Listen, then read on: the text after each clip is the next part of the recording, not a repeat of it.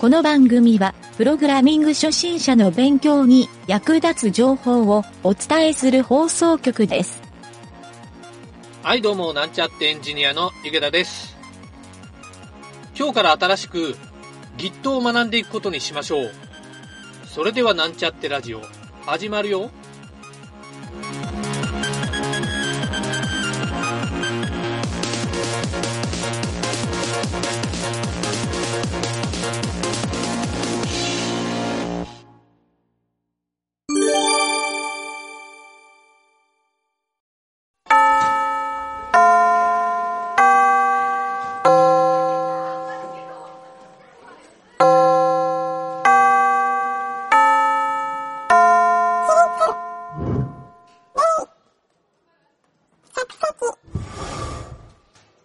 い、それでは今日から Git についての学習をしていきたいと思います。今回は学習の最初なので Git の説明というより Git の役割であるバージョン管理機能について話を進めていきたいと思います。バージョン管理っていうのは文字通りソフトウェアのバージョンを管理するという機能なんですが、このバージョンって何のことを言っているのかというと、わかりやすく言うと、ソフトウェアのバージョン1.0とか2.0みたいな数字で言われているバージョンのことなんですけど、でも実際は、そのソフトウェアの中で作られている、まあ、プログラミングの一つずつのですね、バージョンを管理する仕組みだったりもします。例えば、プログラムのファイルのバージョン管理であったり、そのシステムの中にある機能のバージョン管理であったり、まあ、ソフトウェアをですね、組み上げていくときには、こうしたバージョンというものが、そのソフトウェアの内部にたくさん存在するんですね。はい、そういうバージョン管理を、えできるだけですね、システマチックに管理してしまおうというのが、この Git というソフトウェアになります。まあ、ただですね、この Git を使うと、えー自動的にそうしたバージョン管理をすべてオートマチックに行ってくれるというわけではなくて、やっぱりですね、この Git の概念から機能、また使い方、えーまあいろいろですね、そうした Git の中の操作方法とか、そういったことをですね、覚えておかないと、この Git を使いこなすことができないと。まあそういうことでですね、なかなかこう、初心者がこうしたバージョン管理をするっていう壁があるっていうふうによく人から聞いていたので、えーちょっと今回はですね、このラジオでも Git の解説をしてみたいなと思って取り上げてみました。ちなみに、えーこうしたですね、Git っていうシステムを使わずにバージョン管理をしようとすると、まあ、多くの人がやっているパターンとしては、作ってるソフトウェアのフォルダーをコピーしたり、アーカイブしたりしてですね、例えばソフトウェアっていうフォルダーがあったとしたら、ソフトウェア .1 とか、ソフトウェアアンダーバー2みたいに、えーフォルダーをコピーしていったり、アーカイブファイルを作っていったりするようなやり方があります。はい。これもですね、一応バージョン管理にはなっているんですが、おそらく多分管理をしていく限界みたいなものは比較的早い段階で見えてくるんじゃないかなと思いますね。はい。まあ、あとですね、やっぱり最近の、えーデジタルっていう波ですね。こうした波に乗るということを考えると、Git を使えるっていうのは、そのステータスの一つでもあると考えていいかもしれません。プログラミングのコーディング工程管理っていうのも含めて、きちんと今時のバージョン管理っていうのをやりたいと思ったら、やっぱりこの Git っていうソフトウェアを覚えておいた方がいいとは思いますね。まあ、今時で言うと、実はプログラミングをする必要最低限のお作法になっていると言ってもいいかもしれません。そして、えーこの Git を使ったバージョン管理で、一体どういったことができるのかというと、えー次の4つの点をまず紹介しておこうかなと思います。まあ、一つはですね、先ほどフォルダー分けをするって言ったような、プログラミングのソースコードのデータをですね、保管をしておく、その器の管理ですね。まあ、プログラムソースコードの管理をすると、という役割が一つで、二つ目は、複数のバージョンを瞬時に切り替えることができると。結構これは Git の持ってるパワフルな機能の一つでもあります。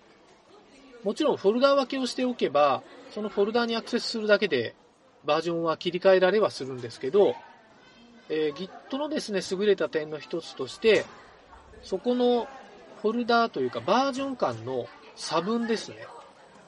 これも機能によって見つけられるっていう、えー非常にですね、便利な機能も持っていたりするので、えーこの複数のバージョンを同時に保持することができるっていう強みを持っています。はい。で、え3つ目なんですけど、3つ目はですね、多人数で1つのプロジェクトを管理する。まあ、こうした時に、この Git っていうツールをプロジェクトの全員が使うっていうことで、えープロジェクト進行を円滑に進めることができると。これをですね、えっ、と、普通のこうしたバージョン管理を使わない状態でやろうとすると、おそらく FTP などでアクセスしたサーバーファイルを1個置いて、全員がそのファイルに対してアクセスをする。または、ローカルでコーディングしたプログラムをサーバーにアップロードするっていうようなやり方になると思うんですけど、ここがですね、ちょっと、えー不具合が起きやすい点でもあったりするので、えー Git を使う一つのメリットっていうのはここが大きいんじゃないかなと思いますね。はい。多人数で、えープロジェクト管理ができるっていう点ですね。はい。あと最後の4つ目ですが、これはテストサーバーとかステージングサーバーって言われるサーバーから本番サーバーって言われる、いわゆる公開サーバーに向けて、えー Web のシステムをアップロードするときに、まあ、こうした作業をデプロイっていうふうに言うんですが、このデプロイの作業を Git が行うっていうことで便利に使ってるっていうケースがかなり多いっていうように話をよく聞きます。はい、実際僕もですね、この Git を使って本番デプロイっていうやり方、これでですね、いろいろなトラブルも解消できたり、えーまあ巻き戻しとかも非常に簡単にできるので、まあ、バックアップも兼ねてるっていう、先ほどの、え役割の中で言ってた内容も合わせてですね、やっぱりこの Git を使う方が便利だなっていうふうに肌感で感じています。はい。ちなみにですね、この Git っていうソフト以外にも、実はバージョン管理をするソフトって、えーたくさんありはするんですね。例えば、ちょっとフル株で言うと、サブバージョンって言われる、まあ、SVN っていうふうに書かれることが多いんですけど、えーサーバー側で使う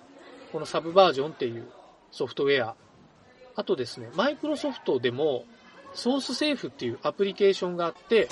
えこれでですね、Git と同じようなバージョン管理はできてしまいます。はい。ただ、最近の世の中の主流で言うと、もう僕の肌感で言うとほぼ99%ぐらい Git じゃないかなというふうに感じているので、えここは長いものに巻かれた方がいいんじゃないかなと思います。はい。あとですね、この Git を覚える最大のメリットの、えー一つでもあるんですが、えーこの Git の仕組みを使った GitHub っていうウェブサービス、これかなりメジャーなので、えープログラミング初心者の人も知っている人が多いんじゃないかなと思うんですけど、この GitHub を使うっていう、えーことができるようになるために Git の仕組みをちゃんと覚えないといけないということは、おそらくなんとなく理解できるんじゃないかなと思いますね。はい。実はこの GitHub はですね、えー自分が作ったプログラムを上げておくっていうだけじゃなくて、えオープンソースコードとかが置かれていて、オープンソースの、まあ、バグを見つけたら、えーここ間違ってるよっていうふうに、プログラムを書き換えて修正してあげて、えーそれをですね、えー採用してくださいっていうやり方とか、えまたですね、多人数でオープンソースを組み立てるような使い方もされていてですね、そうした自分のソースコードをこの GitHub 上に載せると、それを見た、まあ、IT 企業などから、えー、まあ、採用とかのオファーが入るっていうようなケースも、まあ、最近結構増えてきてるっていう風によく聞きますね。はい。実際に僕もですね、プログラムを上げていて、そこのプログラムを見たって企業の採用担当の方からメールをいただくこともあるんですけど、えー、やっぱりですね、そうした人目に触れるところに、え、こういう自分のプログラムソースコードを置いておくっていうのは、デザイナーの方がよくやるポートフォリオみたいな役割を果たしてるようにも思います。はい。ぜひですね、こうしたアウトプット活動をお勧めしたいなとは思います。まあ、とにかくですね、このバージョン管理っていう、えー、このシステムですね。これはプログラムの基本って言っても、もう最近では過言ではないかなと思うので、ぜひとも覚えてもらいたい機能だと思っております。はい、そんな感じで、とりあえず今日はここまでになります。